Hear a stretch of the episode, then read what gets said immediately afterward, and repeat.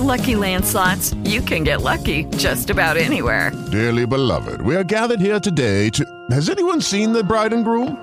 Sorry, sorry, we're here. We were getting lucky in the limo and we lost track of time. No, Lucky Land Casino, with cash prizes that add up quicker than a guest registry. In that case, I pronounce you lucky.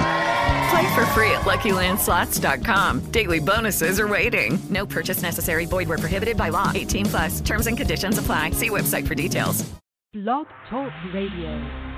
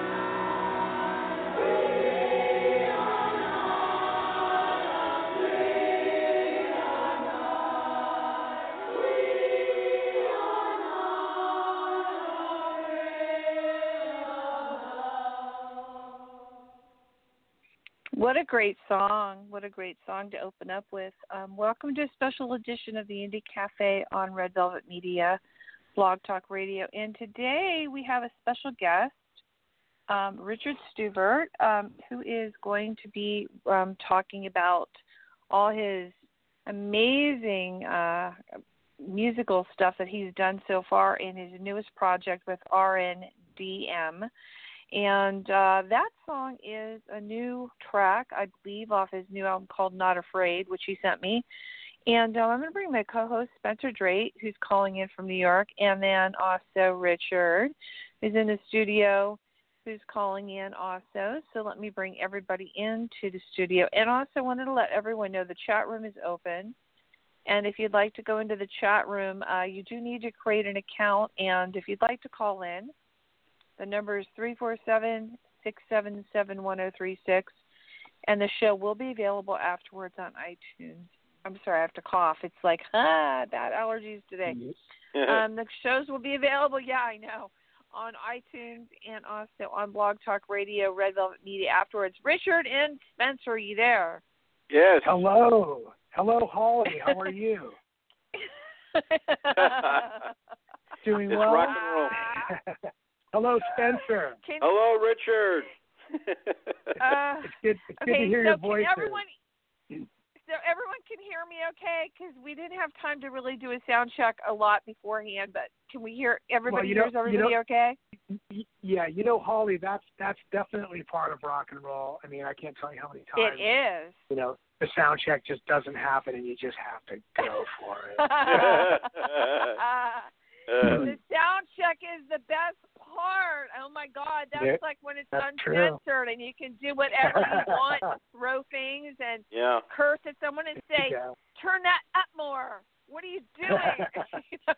Right. But anyway, Right. welcome to the show. I'm really glad that we're here, and especially really glad that Richard's here, and super excited that Spencer, my co-host, is with us today um, from New York, and uh, I would love to get into this because Richard, you come from uh, Seattle, and I know that you've played with quite a few bands there, and I know Spence has brought you on to bring you into a lot of this, and I know that uh, I was really excited when he told me you were going to be on the show. It's a lot of really great information. I know you've done a lot of stuff with Pearl Jam and played with a lot of different people that were in Pearl Jam. Yeah, Yeah, you- and we want to You hear know, it's about this new yeah. Oh, nice. Yeah, it's it's been interesting. I mean, you know, I think uh started playing air drums when I was seven years old. And, you know, I like to start Oh with my that, God. you know, air drums. Yeah, then, you know, cool. Started playing drums, you know, at, at the age of ten. So, you know, it's it's interesting all the experiences, and you know, it's it's quite quite a journey, and uh, it's good to good to be here and have a little chat about it. Hey, hey, Richard. What was the first band you got uh, started? I mean, that you formed or got together with? that he played with. Yeah, Well- there's so many well, Spence. yeah, yeah. I mean, pretty, yeah, pretty much the fastbacks. Um, fast in the early yeah. '80s was was my first real band, and you know, before that, it was all about, you know, just uh, the neighborhood kid with uh, the guitar and a little amplifier, and you know. Um, but like I said, you know, growing up, uh, you know, luckily my father was an artist back in the uh, early Mhm. 70s, so he had quite an eclectic record collection. You know, anything from like Coltrane to the Who. And uh, there was one album he had called Focus. It's this weird prog rock band from like Holland, and there's a song I called heard Focus. of them. Focus. Yeah. Oh my God, it's the I most Focus, ridiculous yeah. song. Well, that was my first. I saw the back cover, and I'm looking, you know, at this live shot of the band, and I'm thinking, oh, okay, that's how the drums look. And so I started playing air drums to Oh my Hocus God. Pocus by Focus, and that was in Mhm. '71, right?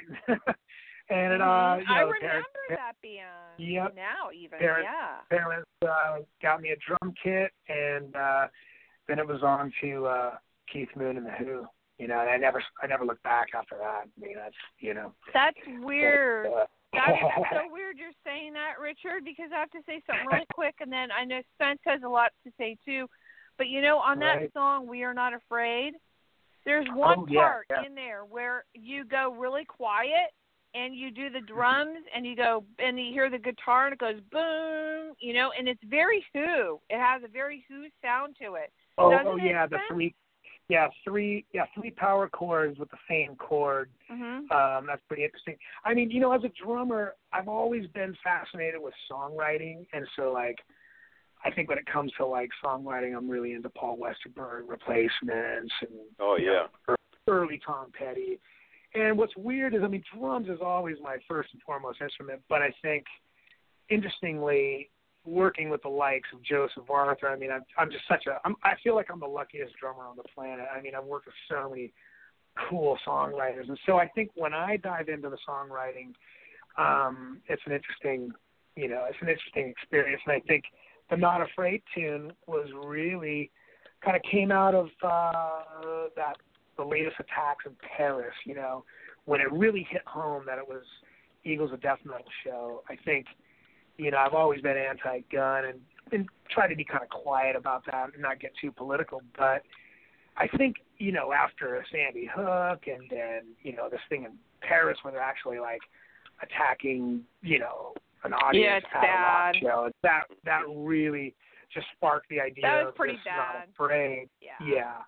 And you know, the Parisians were holding up, you know, lighted signs saying not afraid and I think, you know, that was a huge you know, it took some courage to do that. I think that the song kind of evolved out of that and um so uh interesting to sort of uh yeah, put that thing together and see the evolution of that and uh it'll it'll be available on uh Pearl Jam's fan club site at some point this summer. That's what I'm going to And ask you. yeah, yeah, it could be pretty pretty fun fun project. I I was able to get my boys choir par, a partial choir at the end there that tune, so uh, that was great. And then there's a friend uh, by the name of Jim Gavinus um, who put on Mhm. a uh, an art show uh, in Eastern Pennsylvania called Display of Love. So that's another thing that kind of made me feel like, okay, I really need to try and release this somehow, and and uh, just to you know raise awareness, anti-gun violence, and yeah, I mean, not afraid of love.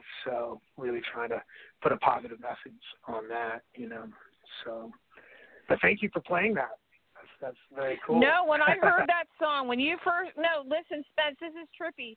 When he first sent me the two songs and I heard that track, I immediately Yeah. said, Richard, I said, Richard, listen, I work with a lot of not a lot of gun, you know, anti-gun violence groups and Mhm. um a lot of groups, you know, with uh you know, not being afraid and stuff like that. I said, um, "Where's this song? Could, could we do something with this song?" Remember when I sent you that email, Right. Richard?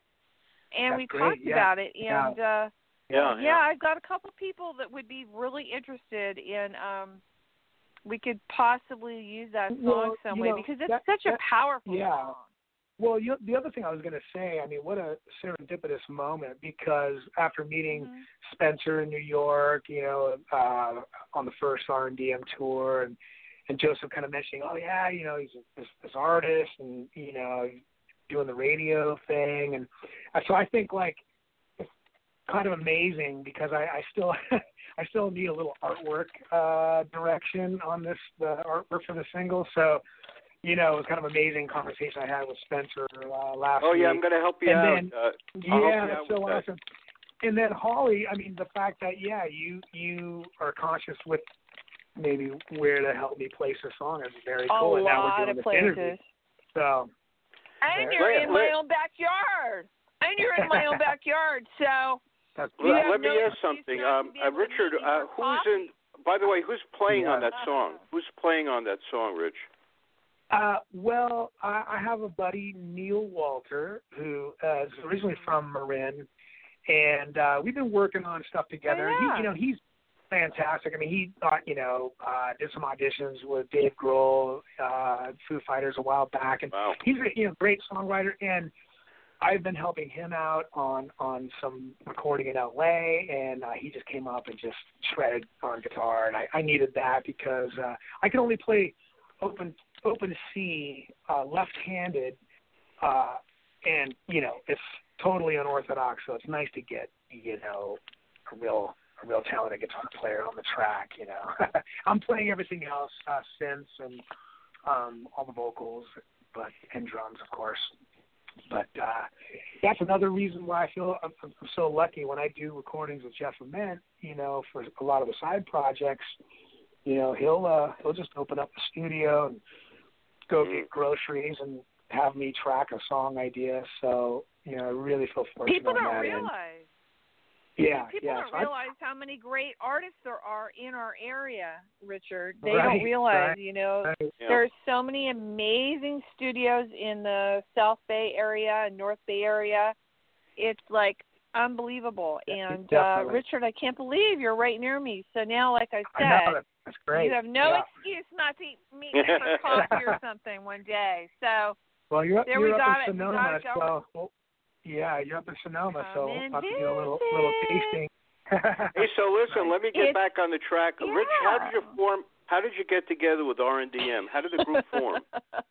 Well, interestingly, uh, one of the side projects uh, with Jeff, uh, in between, uh, well, right in between Pearl Jam's Vitology and I think the Verses and Vitology record, uh, Jeff and I were doing a lot of recording, and we we kind of put this thing together called Three Fish, and the whole idea of that project was to sort of blend, you know, uh, just rock with uh you know the singer Robbie Robb from South Africa and so we were kind of bridging the gap between east and west I mean a lot of tribal drums so it was like a bizarre combination of like you know Jane's Addiction you know meets uh, you know just like African Bombada I mean just wild you know exploration and I can hear that.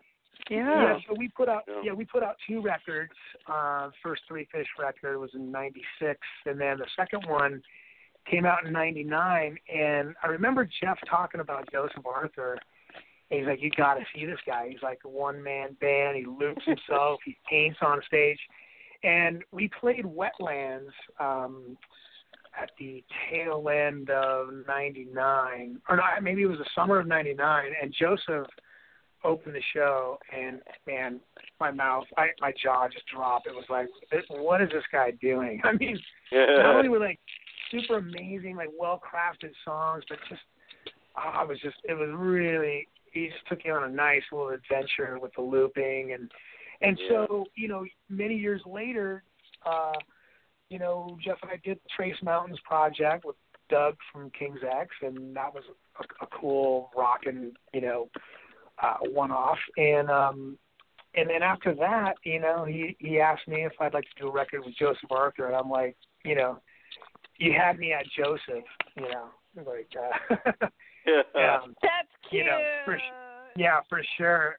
And uh yeah, the the you know, Jeff basically uh put it like, "Hey, why don't we back Joe? Why don't we just be a rhythm section?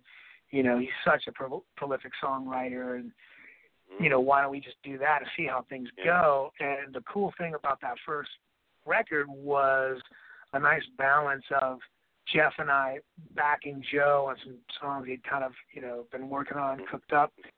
And then we vice versa did, you know, had Joe sing and find some lyrics uh to some tracks that Jeff and I had recorded previously. So and that was another amazing thing. I mean, Joe just like nailed one take, just put up the iPad, found lyrics, not not even li- he didn't, I think he listened to this track we had Mm-hmm. not even all the way through. Went out and just nailed the vocal.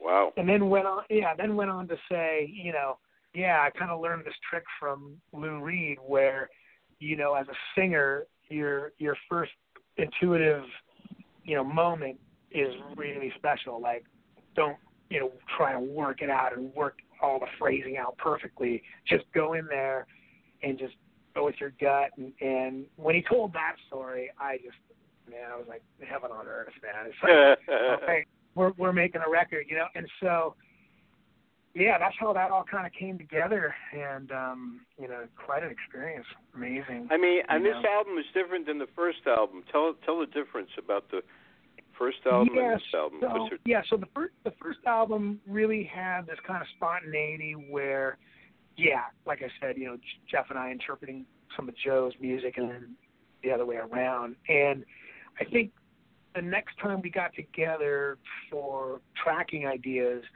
Joe just showed up with this like I don't know this whole like little drum machine thing from the '80s, and um, and we'd kind yeah, we we kind of talked about um putting a record together like Talk Talk. You know, we were talking about Talk Talk and some other you know, like television and you know another approach.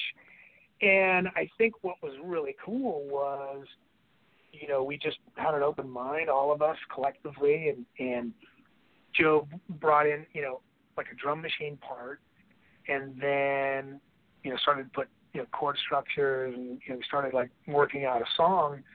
And what was cool for me in that position instead of feeling intimidated like oh shit okay here we go. There's going to be drum machines now. Like what's my role? You know i totally embraced it. And you know the first track that we worked on was called trouble and um what was interesting is I just let the drum machine sort of do like the bass drum part. I'm kind of drum geeking out here, but I, you know, I let the machine kind of do its thing, and I found a way to just play like hat and snare, do some fills, and so really a lot of this second record, you know, ghostwriting is, um, you know, that exploration. I mean, from a drummer's perspective, to like, wow, cool. There's a machine in there. I'm human. Let's see if we can just all make this work in an organic way. And it, and it really, I think it, it was a long process, a really long record. Um, it took like twice as long, you know, to make the second one it did the Yeah. first one. But you know, it, uh, it I think it was worth it, and, and there's some beautiful tracks on there that kind of go There are. some different, you know, soundscapes there. So Absolutely. Yeah. Absolutely. You know, I wanted to ask really quick um, about. uh, You said from the very beginning when you were playing in various bands, which originally the Fastbacks was your first band that you really Mhm. played with. right. Um, was that the band that opened up for the Ramones? it was, it was. Okay. And, uh, And what what year was in- that? You know, that was um that was right around the time that uh, it might have been eighty four, I think. Mm. Mhm. It could have been eighty five. It's all a little Okay. bit of a blur.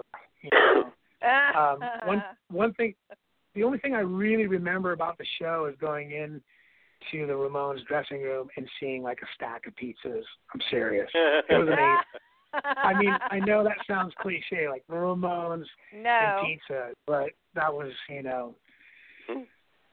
So uh yeah, the fastback experience was really wild. We did a West Coast Uh-huh. tour, and uh one of my favorite moments was because see, Duff McKagan was the original drummer, and Yeah. so yeah, when I, uh, you know, just opened up the Rocket magazine in Seattle and just saw Fastbacks need drummer, I'm like, man, that sounds like a cool name, and uh called up and Kurt Bloch basically is like, hey, our single is at Tower.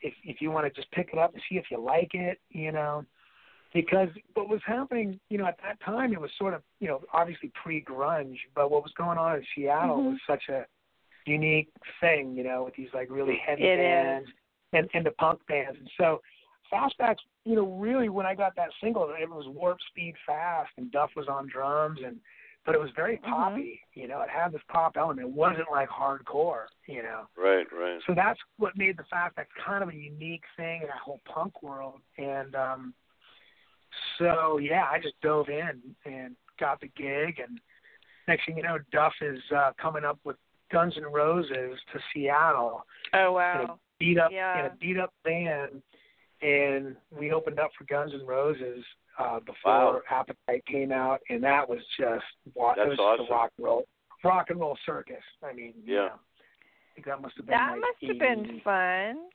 Yeah. 85, I just yeah. Any stories from that, Rich? The tour? Any stories from that tour with uh, Guns N' Roses? That'd be great. Well, Mhm. you know, we d- we just did a one off, and that was the show where uh, the the van, their van had broken down, and so I think they were a little grumpy, and they show up. Axl, you know, the first time I saw Axl, the leather pants, and they were they were quite stained, and I'm not gonna. I, I my memory eludes me. I don't know what the stains were, but you know, it, it, it was kind of Spinal Tap in a way because there were the sights and smells, you know. But Mm. Uh, that was a show where Axl was a little upset with the promoter, and so it got it got a little weird. But I remember. Um, I remember hearing about that from Vicky. Yeah, Ye- Vicky Hamilton yeah. was just recently on my show. You know Vicky? okay, ah, you know the name sounds Yeah. familiar.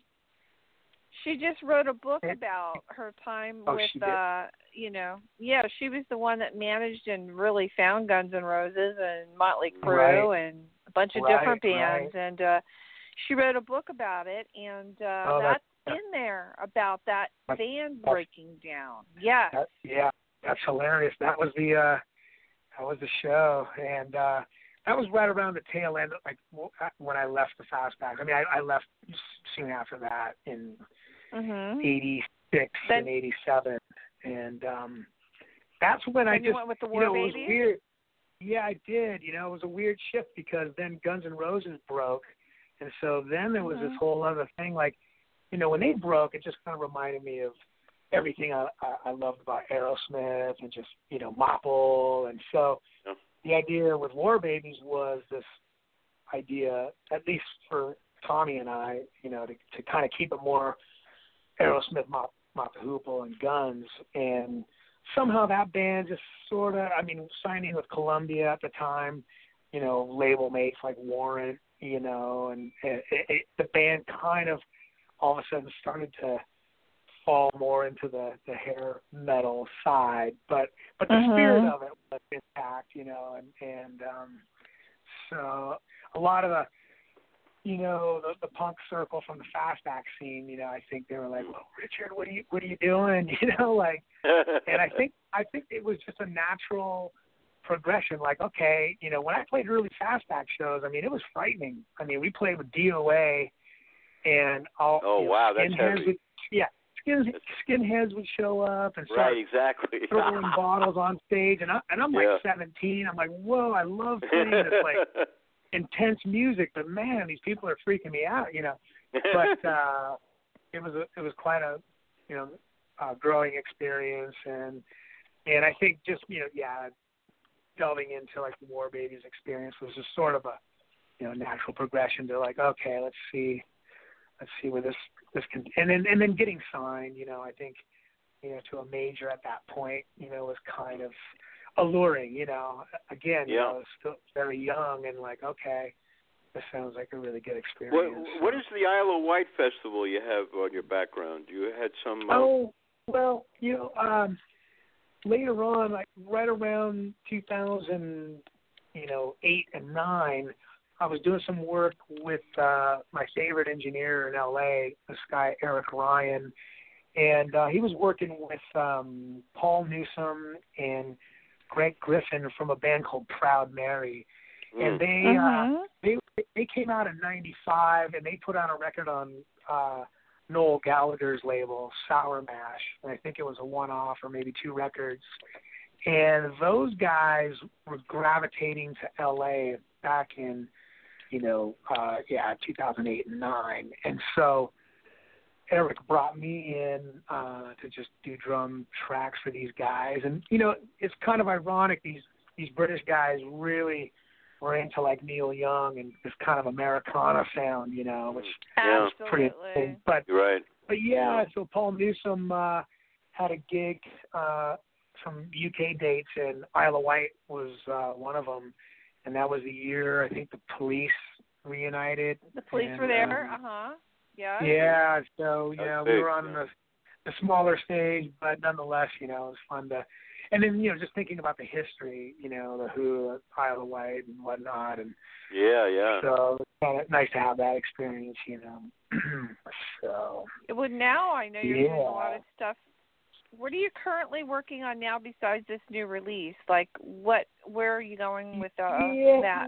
you know, um, you know, doing doing a little, you know, session work here and there in the Bay Area in LA, and um, Mhm. and I also teach. So I have, uh, you know, I have twelve students. I have this thing I call Oh, nice. Little Rhythm, yeah, Oh, Little nice. Rhythms Workshop. Oh, great. And, uh, and Spencer, you'd like this. So I have 12 kids, and Mhm. they range from kindergarten to sixth grade. oh, and great. I've got three girls for girl power. Man, I love. Oh, you know, nice. that's Mhm. just a nice balance. And um, but one of my favorite students is a second grader who's obsessed with Kiss. It's oh like, God, Oh, It's that's unbelievable. great. that's you incredible. know, he's just like he's like Richard. Can, can you teach me every Kiss song you know? And it's just, Oh, that's unbelievable. funny. And you know, we're we're we're we're really pushing the envelope. So I actually had Jesse uh, I love try to figure out a, a drum part for Beth. So get this. So Peter Criss, the Beth song, the classic song Beth. There's no drums on it. So I gave an assignment for my second grader. Okay, what would your drum part be? Oh, on Beth? great! Yeah, that is that was, great. That was a good one. You know, Um, it sounds. You know, it sounds like the School of Rock, the movie. You know, you're doing you with know, the kids. I do find myself feeling a little Jack Black at times. You know, um, I do have a I do I do I do have a fifth grader who's also obsessed with um Black Sabbath. And Oh. it's amazing. Oh, nice. This kid he just yeah. yeah, he just he wants to learn, you know, some of this heavy stuff and it's just great, you know. You know, I got to tell you, Rich. You know who I saw last night? Carmine Appice, who played with. Oh. uh Nice. Do you know Carmine Appice? He played with Ozzy and played with Mhm. Vanilla Fudge. Very famous drummer. Amazing. And he was oh yeah. he played he played last night. He was talking about Ozzy and the stories with Ozzy, you know. But he's uh have you ever seen him play? He's a great drummer, uh, Carmine. You know, Carmine. you know, only I've never seen him live, but oh, he's great. I love him. he's incredible. style. You love him. He's absolutely amazing. Well, didn't he play on like Rod, some Rod Stewart stuff? Yes, I think. Uh, exactly. He paid a Mhm. lot of Rod Stewart. So he just Yeah. raved about Rod Stewart. What a big thing it was in his life. He says, "There's nobody like Rod Stewart." You know, he said, right? Yeah. And uh, yeah. yeah, yeah, man, yeah. Did he play on? Did he play on uh, Every Picture Tells a Story? Doing it? That I'm not sure. Yeah. Do you think Wonder. I'm sexy? Yeah. I think.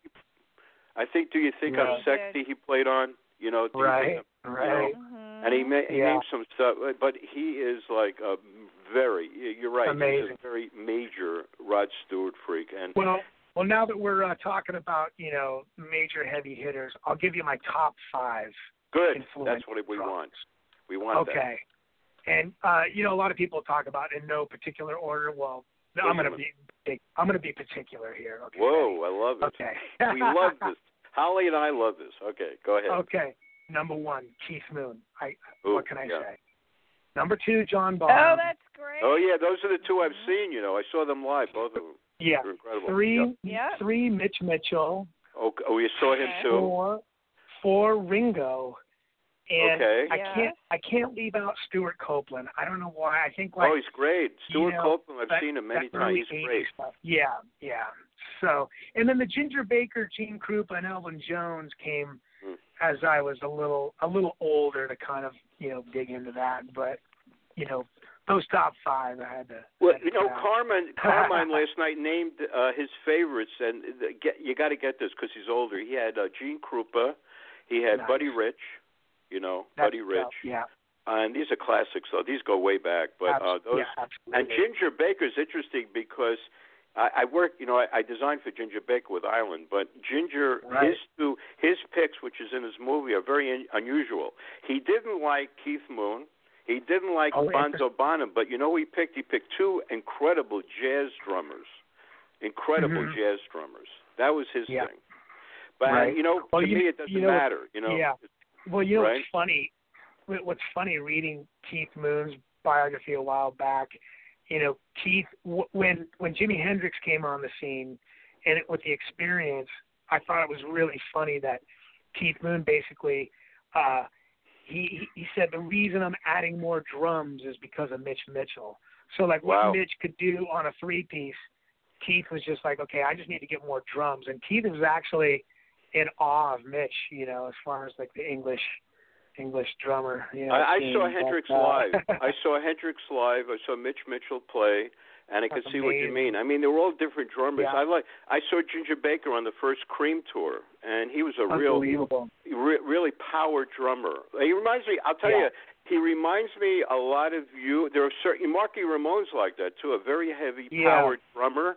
And Well, you- when I saw yeah. you, uh, uh, uh, you really overwhelmed me, and I've seen great drummers. I got to tell you, you're. I've got to Oh, tell yeah. everybody out there, you've got to Oh, see wow. Richard Stuverud. You're a, Oh, a really great, and you. I call you like a power drummer too. You're very Oh, amazing. Yes. Well, well, you're too kind, Spencer. Thank you very much. I know it's funny. My father came to the R&DM show in Seattle just this last tour, and uh, the cool thing about the latest record, uh, you know, I was tied into a sampler, and like I said, you know, the process of making the, that second R&DM record, uh, a lot of drum machines in there and all Yeah. those layers.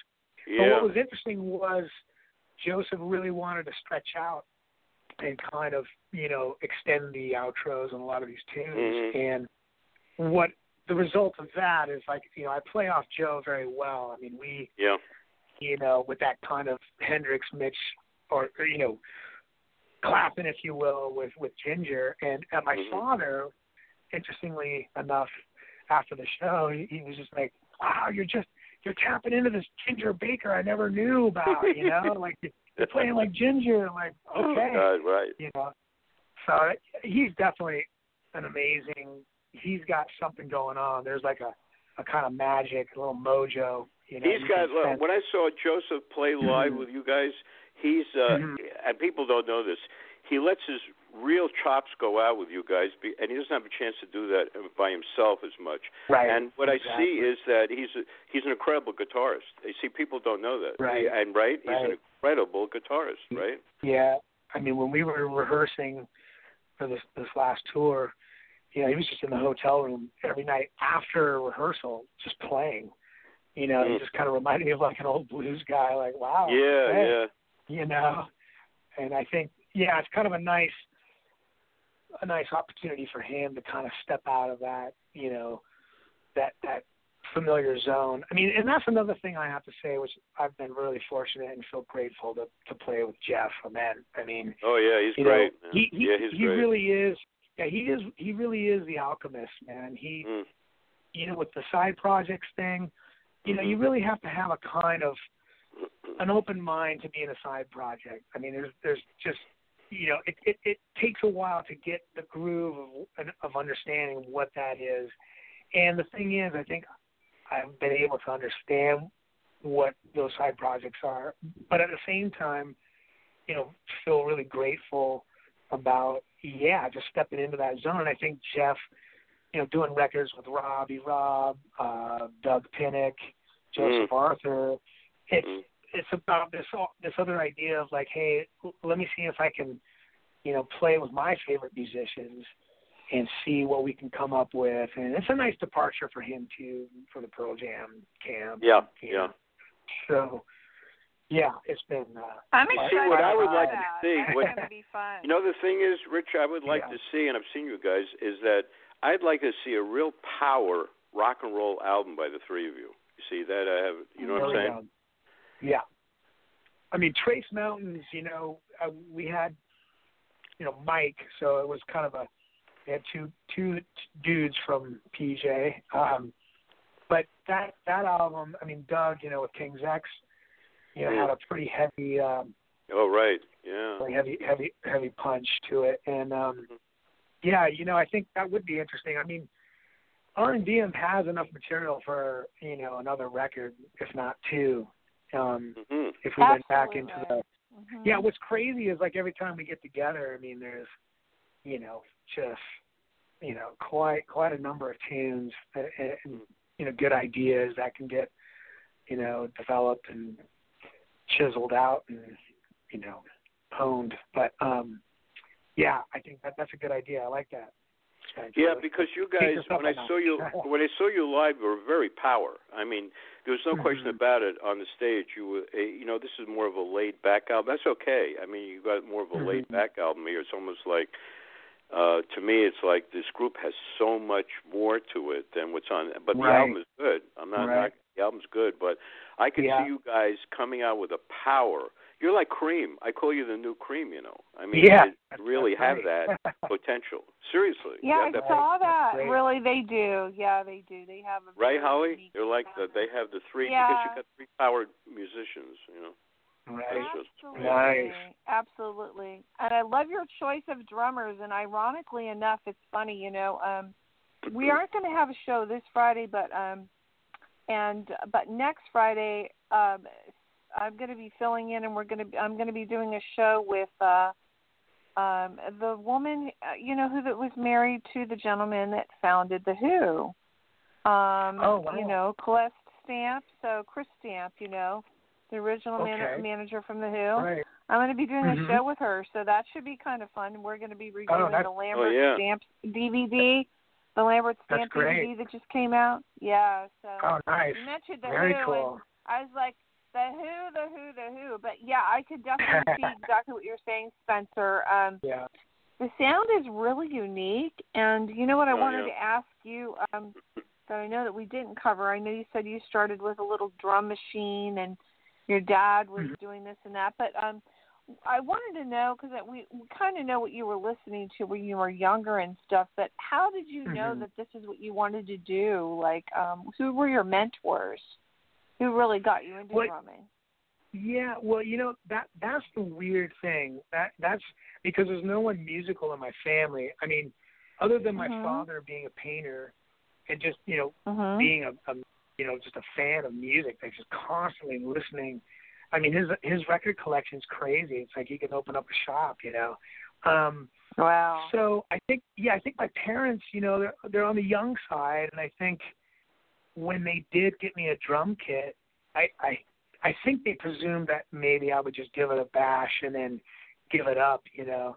And I just I just never gave up, you know. It's one of those weird things. And then Mhm. you know when you you reach a certain point, and if you know, pardon if it sounds a little cheesy, but it's like after a while, like it's no longer something you do it's it's something you are you know i really feel that like the older i get you know i mean of course there's times when i have a love hate relationship with my own instrument you know um Mhm. because it it is a weird instrument i mean to this day i still question the validity of crash cymbals i mean i love just washing it out but it's just like it's so over the top it's like Jesus, I mean, you know, it's so freaking loud, you know.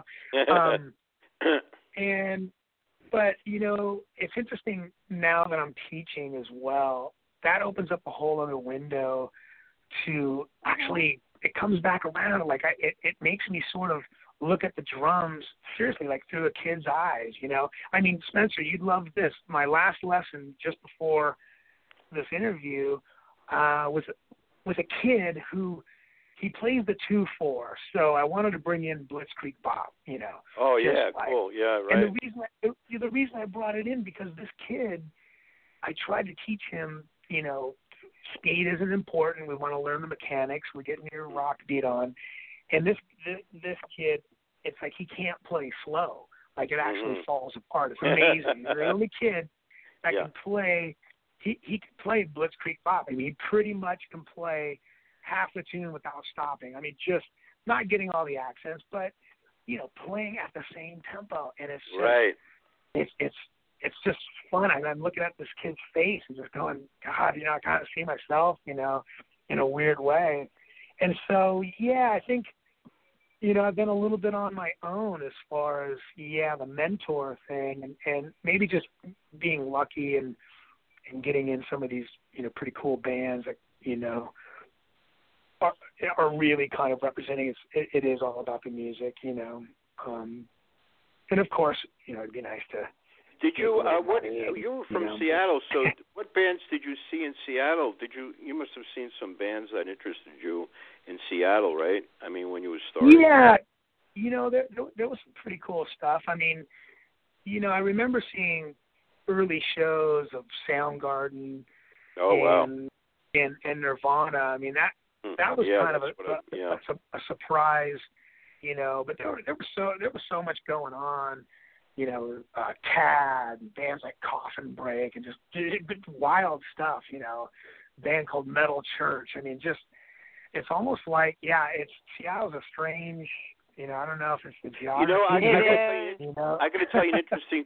Rich, I got to tell you an interesting story. Jeff Kleinsmith, who was in my 45 book, who gave me a lot of sub pop material from my 45 oh book. yeah, yeah. He told me, you know, Mhm. he's from he's from that area, and he told me, he said, you know, Spence, Nirvana was a fluke. He said there were Mhm. bands that were incredible in Seattle. They just lucked out and they got signed Yeah.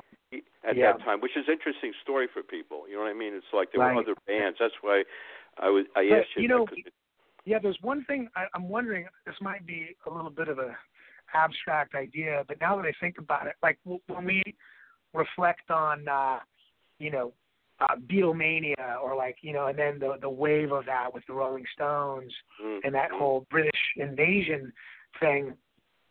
You know, Keith Richards in his biography sort of talks about this idea that there was something within the culture, something within the youth culture that you know, it was legitimate, you know, the, the fans that were just awestruck and, you know, there's the whole mania side of it.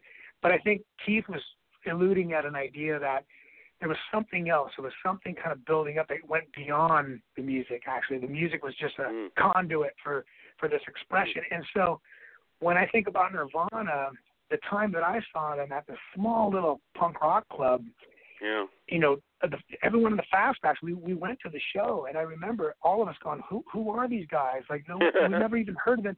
But there was a line around the block, and this was before mm. Dave Grohl got in, and it was right. like, "What is going on with this?" And there was just something brewing, you know. I think also. Yeah, I mean, yeah. not to discredit, you know, the, the power of Nirvana, but but Oh, yeah, yeah. there was something like there was something going on. Like, and then as soon as they got Dave in there, things just kind of every show they played, I guess, just kind of became legendary in this weird way, you know. But might be a connection there. I don't know. But, No, no. Mm. It's very no, absolutely. Yeah. You know, Spence, With did the- you I mean, read? Um, you, know, you know what? No, you're so funny. I was reading. You played with some really interesting bands, like the Yeah Yeah Yeahs, and uh, you know Right. your tours that you've done. Um, besides the War Babies, um, Mhm. you've played with a lot of other amazing bands, and I really would like to talk about that. What that was like for you. Right. Well, you know, the thing is, I think, you know, uh, being in the opening band, you know, also like being in a side project band is, uh, you know, it kind of requires a little bit of patience. I mean, I've had moments where, you know, it's it's an honor to kind of, you know, be the supporting act. At the same time, it can be it can be a little frustrating as well. You know, just because yeah, you want to sort of be the headliner, you know. Um, but uh, I think one of my fondest memories was uh, when I played with Nash Kato from Urge Overkill. He was doing a solo record and um, got the call from Cheap Trick, and so we did a Yeah. month tour with Cheap Trick, and that was just too too fun. I mean, that you know, Wow. it, moments like that where you, you sort of like, hey, you know what? It's okay being in the support, you know. Um, so, yeah, it's been uh, been a pretty pretty fun fun experience, you know. Yeah, no, and you played on Jimmy Fallon too. I know that that was really fun. Jimmy what was that like for you? To, that experience? Yeah. Well, well, Jimmy Fallon, you know, when we were talking about, I mean, when the first R and DM record, when everything unfolded with the Mhm. orange, you know, the orange, it all Mm. sort of started with uh Jeff had uh orange Bixby, and I think Joseph because you know he just he's got such a great, you know, he's such a great artist, and I think he he saw the guitar and just instantly said, "Uh, "It'd be kind of funny if we all had, you know." like orange instruments, you know. Yeah. As soon as that was out in the ether, you know, it was on. All of a sudden, you know, Jeff ordered a you know orange drum kit. We got orange amplifiers, and, and then Oh, and then the wow. whole yeah the whole mask thing that that was kind of a bizarre. 'cause we, we were kind of thinking this pop art, you know, Yeah. almost like comic book yeah. you know, Yeah. sort of uh, idea. And when the masks came together, it's a company out of Seattle called uh, Spacecraft, and uh, Jeff just had this idea, like, okay, let's get these masks designed. I was into the idea, and uh, once there was talk about being on, you know, NBC with Fallon, you know, and then I, I- you know, I get that news, but then I'm looking at this mask and I'm thinking, oh my God, I, I think the guys are going to want to wear the masks on TV, you know. And I'll have to be honest, I don't really have a whole lot of TV experience, so I was thinking like, hey, maybe we just do the show without the mask, you know, and Mm. and we kind of have our identity. But the whole point was, you know, questioning identity. Like, okay, what what is our identity? And it'll be weird. I mean, it's it's been done. I mean, you know, you look at Devo and you have a, a lot of this like creative energy going in in that direction. But it was pretty bizarre to actually debut, you know, a little television, you know, with the masks. And uh, the cool thing is, is Jimmy came out wearing the mask, and that that that kind of put it all like in perspective. like, okay, you know what, this isn't so bad, you know. I mean, I remember my mom going, you know, it was so nice to see you, you know, on on, on TV, and but it's just that mask, that creepy mask, you know. like I know, I know, mom, but you know, hey, I got on TV, you know. So it's uh, pretty funny. Did you no, did you like playing? cool. Did you like playing in New York? Yeah, you're at the Gramercy in New York. Oh, I love it. You know, I mean, New York to me is uh, home away from home. You know, my wife was born and raised there, and and you know, living in Philly for ten years and going up to New York every weekend. You know, it really it all it's always felt like home. You know, I know Seattle's a small town, but you know, always had an amazing experience in New York, and and you know, fortunate to play in some pretty fun bands. White Light Motorcade, you know, they had. uh Hmm. a little something going on on with, with Octone Records, and um, you know we were able to do uh, you know a little CMJ and you know UK touring as well. Yeah. But uh, yeah, always always a you know amazing. To be in Did you do anything in Europe? Did you do anything in Europe at all? Uh, well, just with these American bands, you know, I've never really. Um, I contemplated maybe you know checking out the London scene for a while, but yeah, I think you know you know from Seattle, you know, I moved to Chicago, and as I was trying to find an indie rock band in Chicago, you know, I ended up meeting this obscure blues singer by the name of Barkin Bill Smith, Hmm. who claimed that you know you knew Muddy Waters in the day, and I'm thinking, you know, it's unbelievable. I'm at this blues bar, and I'm asking Bill, you know, hey, who are you? And he's like, never mind who I am. Who are you? And uh, I'm like, I'm a drummer. He's like, oh, good, I need one. You play Oh, the wow. blues, son? Yeah, and I'm like, so I wow. just learned all these classic blues songs and played Oh, the House great. of Blues a week later. But Great. you know, there was something really punk rock about playing with an old blues guy. I mean, it Mhm. it really was just an experience that uh will will stay with me, just like some of those early punk shows. You know, and and you know, had I not gone to Chicago, I wouldn't have really had that experience. So Yeah, when we talk about New York and you know we got Chicago, Nashville, and L.A. and you know it's uh, it's pretty. You Great. want to mention really quick. You mentioned Nashville, and we have a we have a film festival. Spence is uh, the founder of a film festival that I'm a judge on. That's going to be happening in Nashville. It's this month, right, Spence? Well, no, it'll Oh, be nice. no, no, no. It's going to be in the fall.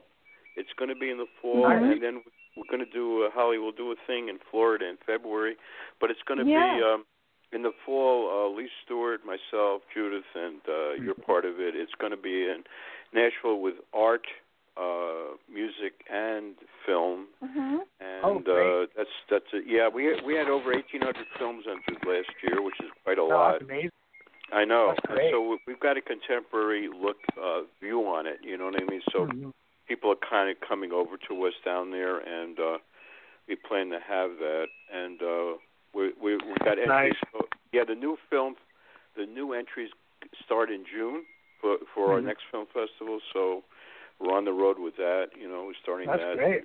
Yeah, it's really cool, man. I- and I'm uh, I'm ama- I'm amazed at like how many New York musicians have also like moved to Nashville, oh yeah, and then oh, you know then you yeah. think you, you Right. know you got you know Jack White's Operation and Kings Right. Leon. Third man, know. man. Third It's man. funny. I sent Jack White my 45 book, right? And two Nice. weeks later, because Third Man, Judith and I put, you know, a Third Man uh, White Stripes in the book. So Mhm. two weeks later, Rich, I get a box in the mail, and what is it? A box of 45s with a note in it. It says, "Thanks a lot, Spence, Jack." Oh wow. I know, Nice. I know. I've, I've, I've, I've that's incredible, That's right? You know. Well, you know, I, I have a little bit of a an aberration in my career, which is country, and um, it's a pretty funny story. Uh, one of my oldest friends from Ballard in Seattle, Kerry Kemp, uh, was working for the Neil Young organization, just you know, stage managing and whatnot. And Chad Cromwell, fantastic session drummer out of Nashville, Mm. plays on loads of records. Played on Neil Young's "Living with War" record, you know, and Mm. so Chad uh, had asked my friend Kerry, "Hey, do you know any rock drummers? Because uh, I made some records with this guy Gary Allan. And uh, he's on MCA Nashville, and he needs a rock drummer." And so Kerry straight away calls me, and I'm about to have a, a baby. We're we we were due to have a baby, Oh, and I get this call. Yeah, I get this Oh, call a month great. a month before. Yeah, a month before the due date, and I get this call from Gary Allan telling me, "Hey, you, you, you come on hot recommendations. Chad Cromwell says you're a good rock drummer and you play with the Pearl Jam folks, so uh, Oh. I'm gonna fly you down to Nashville. We're gonna do this thing. We're All opening right. Oh, nice. Great. So oh, that's nice. it's the craziest Great. thing. So you know, uh, going to Nashville cold. Uh, the, the CD of songs for the tour that the tour manager sent, for some reason, just did not play in any device. And this is 2006, and so um, I have to buy this guy's record at the airport. So it's just crazy. I'm delayed for the audition. It's Oh, not wow. really an audition in a sense. I mean, I was pretty much hired, but I Mhm. knew that because of that, then they had a sh- the first show, you know, in uh, you know, like a, an arena uh, somewhere in Raleigh, North Carolina, or, or one of the, you know, southern um, cities, and uh, man, I had to like learn this material on the fly. And it was Oh, my eight-piece God. country band. Yeah, it was crazy, and Oh my God. just to jump yeah just to jump into that scene was really wild and you know all of a sudden it was you know this this arena tour and um just you know that was that was a two month i was sort of like the hired gun in between you know you, you when you're a hired gun you know with the session thing you never know right. you know you don't have a, a real sense of gravity in it you know it's like okay how long is this tour set for you know but uh the the wild thing um before the end of the tour they kicked off the opener who happened to be uh eric church oh and wow. um they brought in taylor swift before she uh oh God. Wow. wrote. Yeah, I saw that. I So- saw that. Yeah, yeah. and so it's like you know here i am in the you know this rock and roll drummer you know it's like and I've and I've always thought of like it's it's great to be as diverse as possible and multicultural, you know. But at at one point, I just thought, wow, this is surreal. Like it, it, Mhm, on tour. mhm. I played I played Madison Square Garden with Gary Allan. If someone, you know, five or ten years ago said, uh, "Hey, you know, someday you're going to play the Garden," you know, I would've "Hey, you, someday you're going to play the Garden with a country band, I would have been like, "You're crazy," you know. But it happened, and uh but yeah, that was a short, short-lived experience. But nonetheless, you know, I have a, a soft spot for Nashville. You know, it's um, It's the melting Fun. pot right now with music and yeah. art and everything. Oh, yeah. Film even, you know. It's it's becoming A becoming lot of a- people are opening studios there right now. I know Yeah, that uh, right, a lot of people are opening recording Mhm. studios and uh things like that. So that's cool. right, You know, I'm very excited about what's happening in Nashville, and I know that the movement right now is becoming a little bit more realistic. I think that music's Mhm. becoming more real now again. Mhm. Some Right, of, most right. of the music. Um, some of it's Mhm. a little out there still, but you still have the real stuff going on. And I know that we have a right. another song from you called "Speed of Love." What is that one about? You want to tell our listeners a little bit about that? Yeah, well, you know, um, I wrote the Speed of Love uh, when we first, when our you know the family first moved to the Bay Area, and um, I, I felt like, you know, there was there was uh, some challenging moments, you know, when you when you do a big move. You know, we had moved from Philadelphia to Oakland, and you know, I think within a lot of that difficulty, uh, I'm just trying to figure a few things out. You know, it was just this idea of like, okay, you know, when it really comes down to it, you know, I had this concept like, you know, the speed of light, you know, all of that, and then just started thinking about, yeah, just playing with that a little bit, and and and what's what's the speed of love? I mean, I, I think it's actually the only thing that is probably faster than the speed of light, even though we don't we can't measure it, you know. So it's a little new agey there. Uh, but what I did was uh, I had gone down to Joshua Tree, and uh, what I like to Uh-huh. call the, vor- the vortex down there, and uh, had a chance to just work on some solo material while I was doing a session, um, you know, for a couple other artists. And what was nice was to be able to do it, you know, a proper drum session, but then at the tail end, you know, bring in a song. And uh, so that song, also, I just thought the the message of it is pretty positive, and um, I thought it would be a good B side for "Just Not Afraid" uh, tune, as just sort of some sense of like hope. I mean, you know, hope is important, you know, and I think um, as as you know, it's a little cliche the whole love thing, but you know, at the end of the day, you know, I feel like that's that's the ultimate message. And you know, by the way, my favorite Beatle is George um, Harrison. Oh, yeah. Aww. Oh, that's- That's funny that you're Yeah. saying that. Yeah. That's funny. I love George. He was the he yeah, was the mystical one. Um, Right. yeah. You know, So He Beatle Love was. is, is a little Yeah. is my mystical my mystical contribution to Great. a little of my own songwriting. So you know, Cool. but uh, yeah, Very cool, man. awesome. well, you know, we want to thank you so much for being here today because I know that uh you are right in my backyard. Isn't it beautiful? What? Well, wait, you're in It's- Oakland, so um, wait, you're not getting I'm too much Oak- of the bay weather. So, okay, Yeah. so is it nice there Sunny- in that area? Because it's really nice sunny- there. Sunny in the sunny in the East Bay. Yep. Yeah. Not a cloud in the sky yeah. right here. It's good. Do you get the winds? Yeah, I Do you get the winds about four thirty? A little bit, yeah. Not too Yeah. bad. But uh, Well, Yeah, you we're just know, so we get the fortunate. winds We're- we're- here. yeah, we're we're a block away from my son Alexander's school, and the community is Oh, just nice. so Nice. so creative. I mean, we got musicians and you yeah, know, that's what I was uh, going to ask you. Do you, yeah, do you go to Right. any of the open mic nights there? Yeah, you know, we'll we'll do like the Starry Plough. You know, we've got some Uh-huh. fellow dad musicians, and um, there's an event at my my son's school called Peralta and Bloom. It's like Spring Fest, and Mm-hmm. Yeah. uh, every year, you know, we we try to, you know, make it all about art. And I'm bringing in a funk musician from originally from San Francisco, and he's going to finish his set with Purple Rain, and I'm going to do a painting. Wow, I'm gonna I'm gonna follow Great. Joseph Arthur's lead Great. and do a little a little Oh, nice. painting uh nice. in uh you know just to uh give it up for the uh for Prince, you know.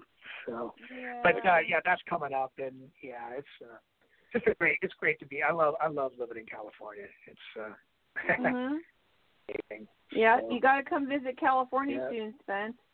Yeah, I Oh, know. And you got to come to New York, Holly. I know, I know, I know. Uh, It's like there's so many yeah. things happening in both places. I Yeah. wanted to again say Right. today that if you missed the beginning of this show, it will be available afterwards on um, iTunes under Red Velvet Media, but it's the Indie Cafe with Spencer Drake. And Spencer, you know, you didn't introduce yourself. Um, I forgot to do that. Um, you want to tell everybody a little bit about my my super famous co-host that I have. oh, you're so nice. Yeah. I just want to tell a little. You're I'm from the, uh, Spencer. Come on, give it up.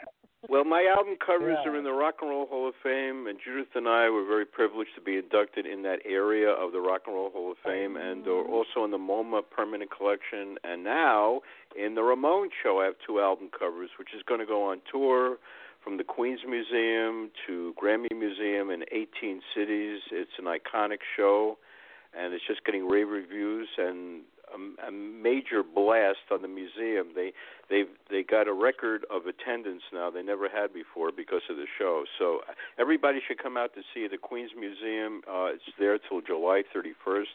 It's an amazing collection uh, curated by mm-hmm. Mark H. Miller, which we had on our show, Right. and uh, Mhm. and contributed by Monte Melnick of 170 pieces, and we had an incredible r- radio show which was shared by the museum. So um, that's a story. Morning Glory. What's the word? Yeah, no, Spencer, and Spencer, count Spencer, count me in. I'm coming out. All right. Coming Oh, out. you we got to get. it. if you're What- coming out, you, what- we got to get together and go. I'll take you through Yeah. the show. uh, and it's before July don't- 31st. Okay. Yes. Yes. All right. yeah, and All if right. you don't make it I'm to New York. Richard, it's going to the Grammy Museum in L.A. That's right. L.A. um, Oh, good. afterwards.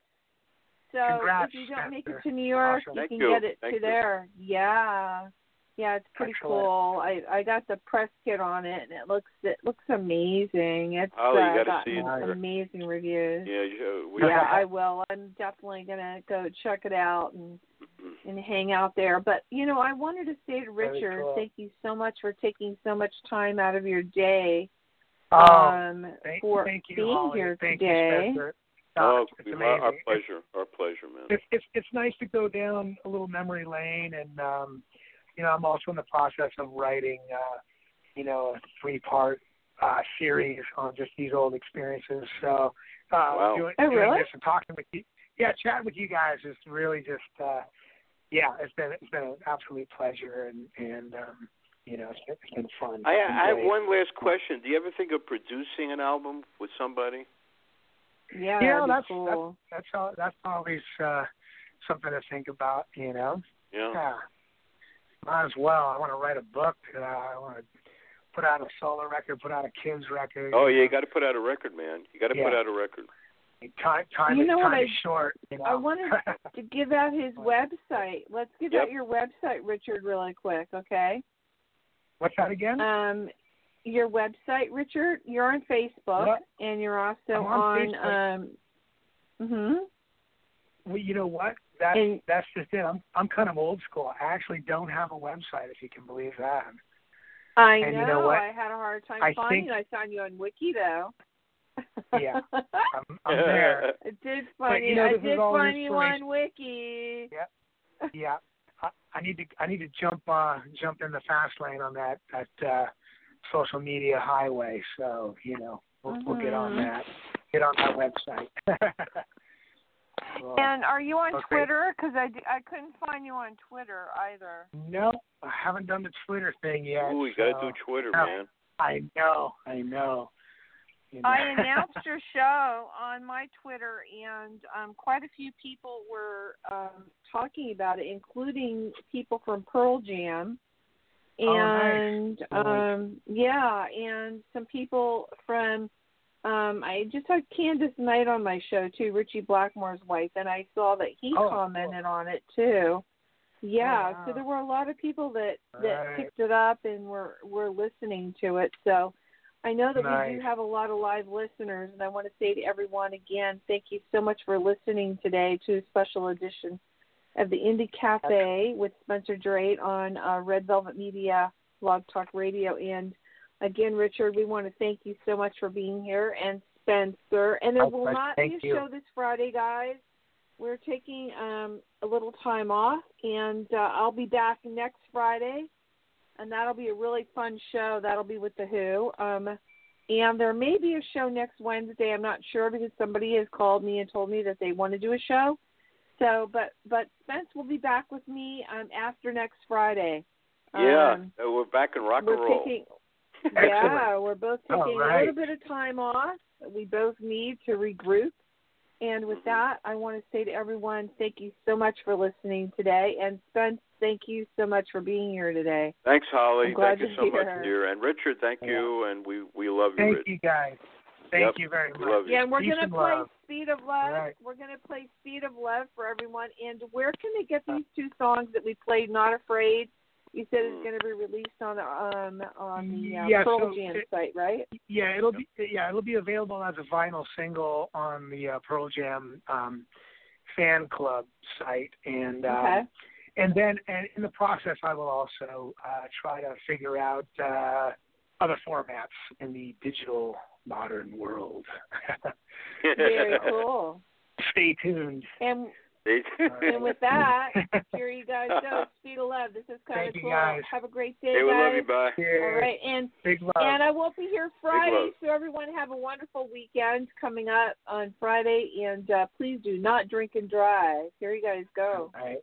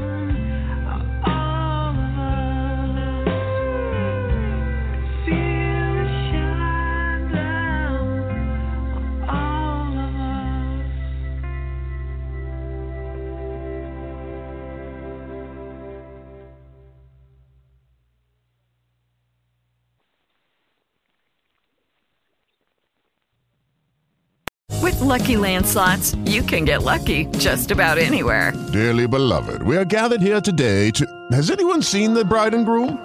Sorry, sorry, we're here. We were getting lucky in the limo and we lost track of time. No, Lucky Land Casino, with cash prizes that add up quicker than a guest registry. In that case, I pronounce you lucky. Play for free at LuckyLandSlots.com. Daily bonuses are waiting. No purchase necessary. Void where prohibited by law. 18 plus. Terms and conditions apply. See website for details.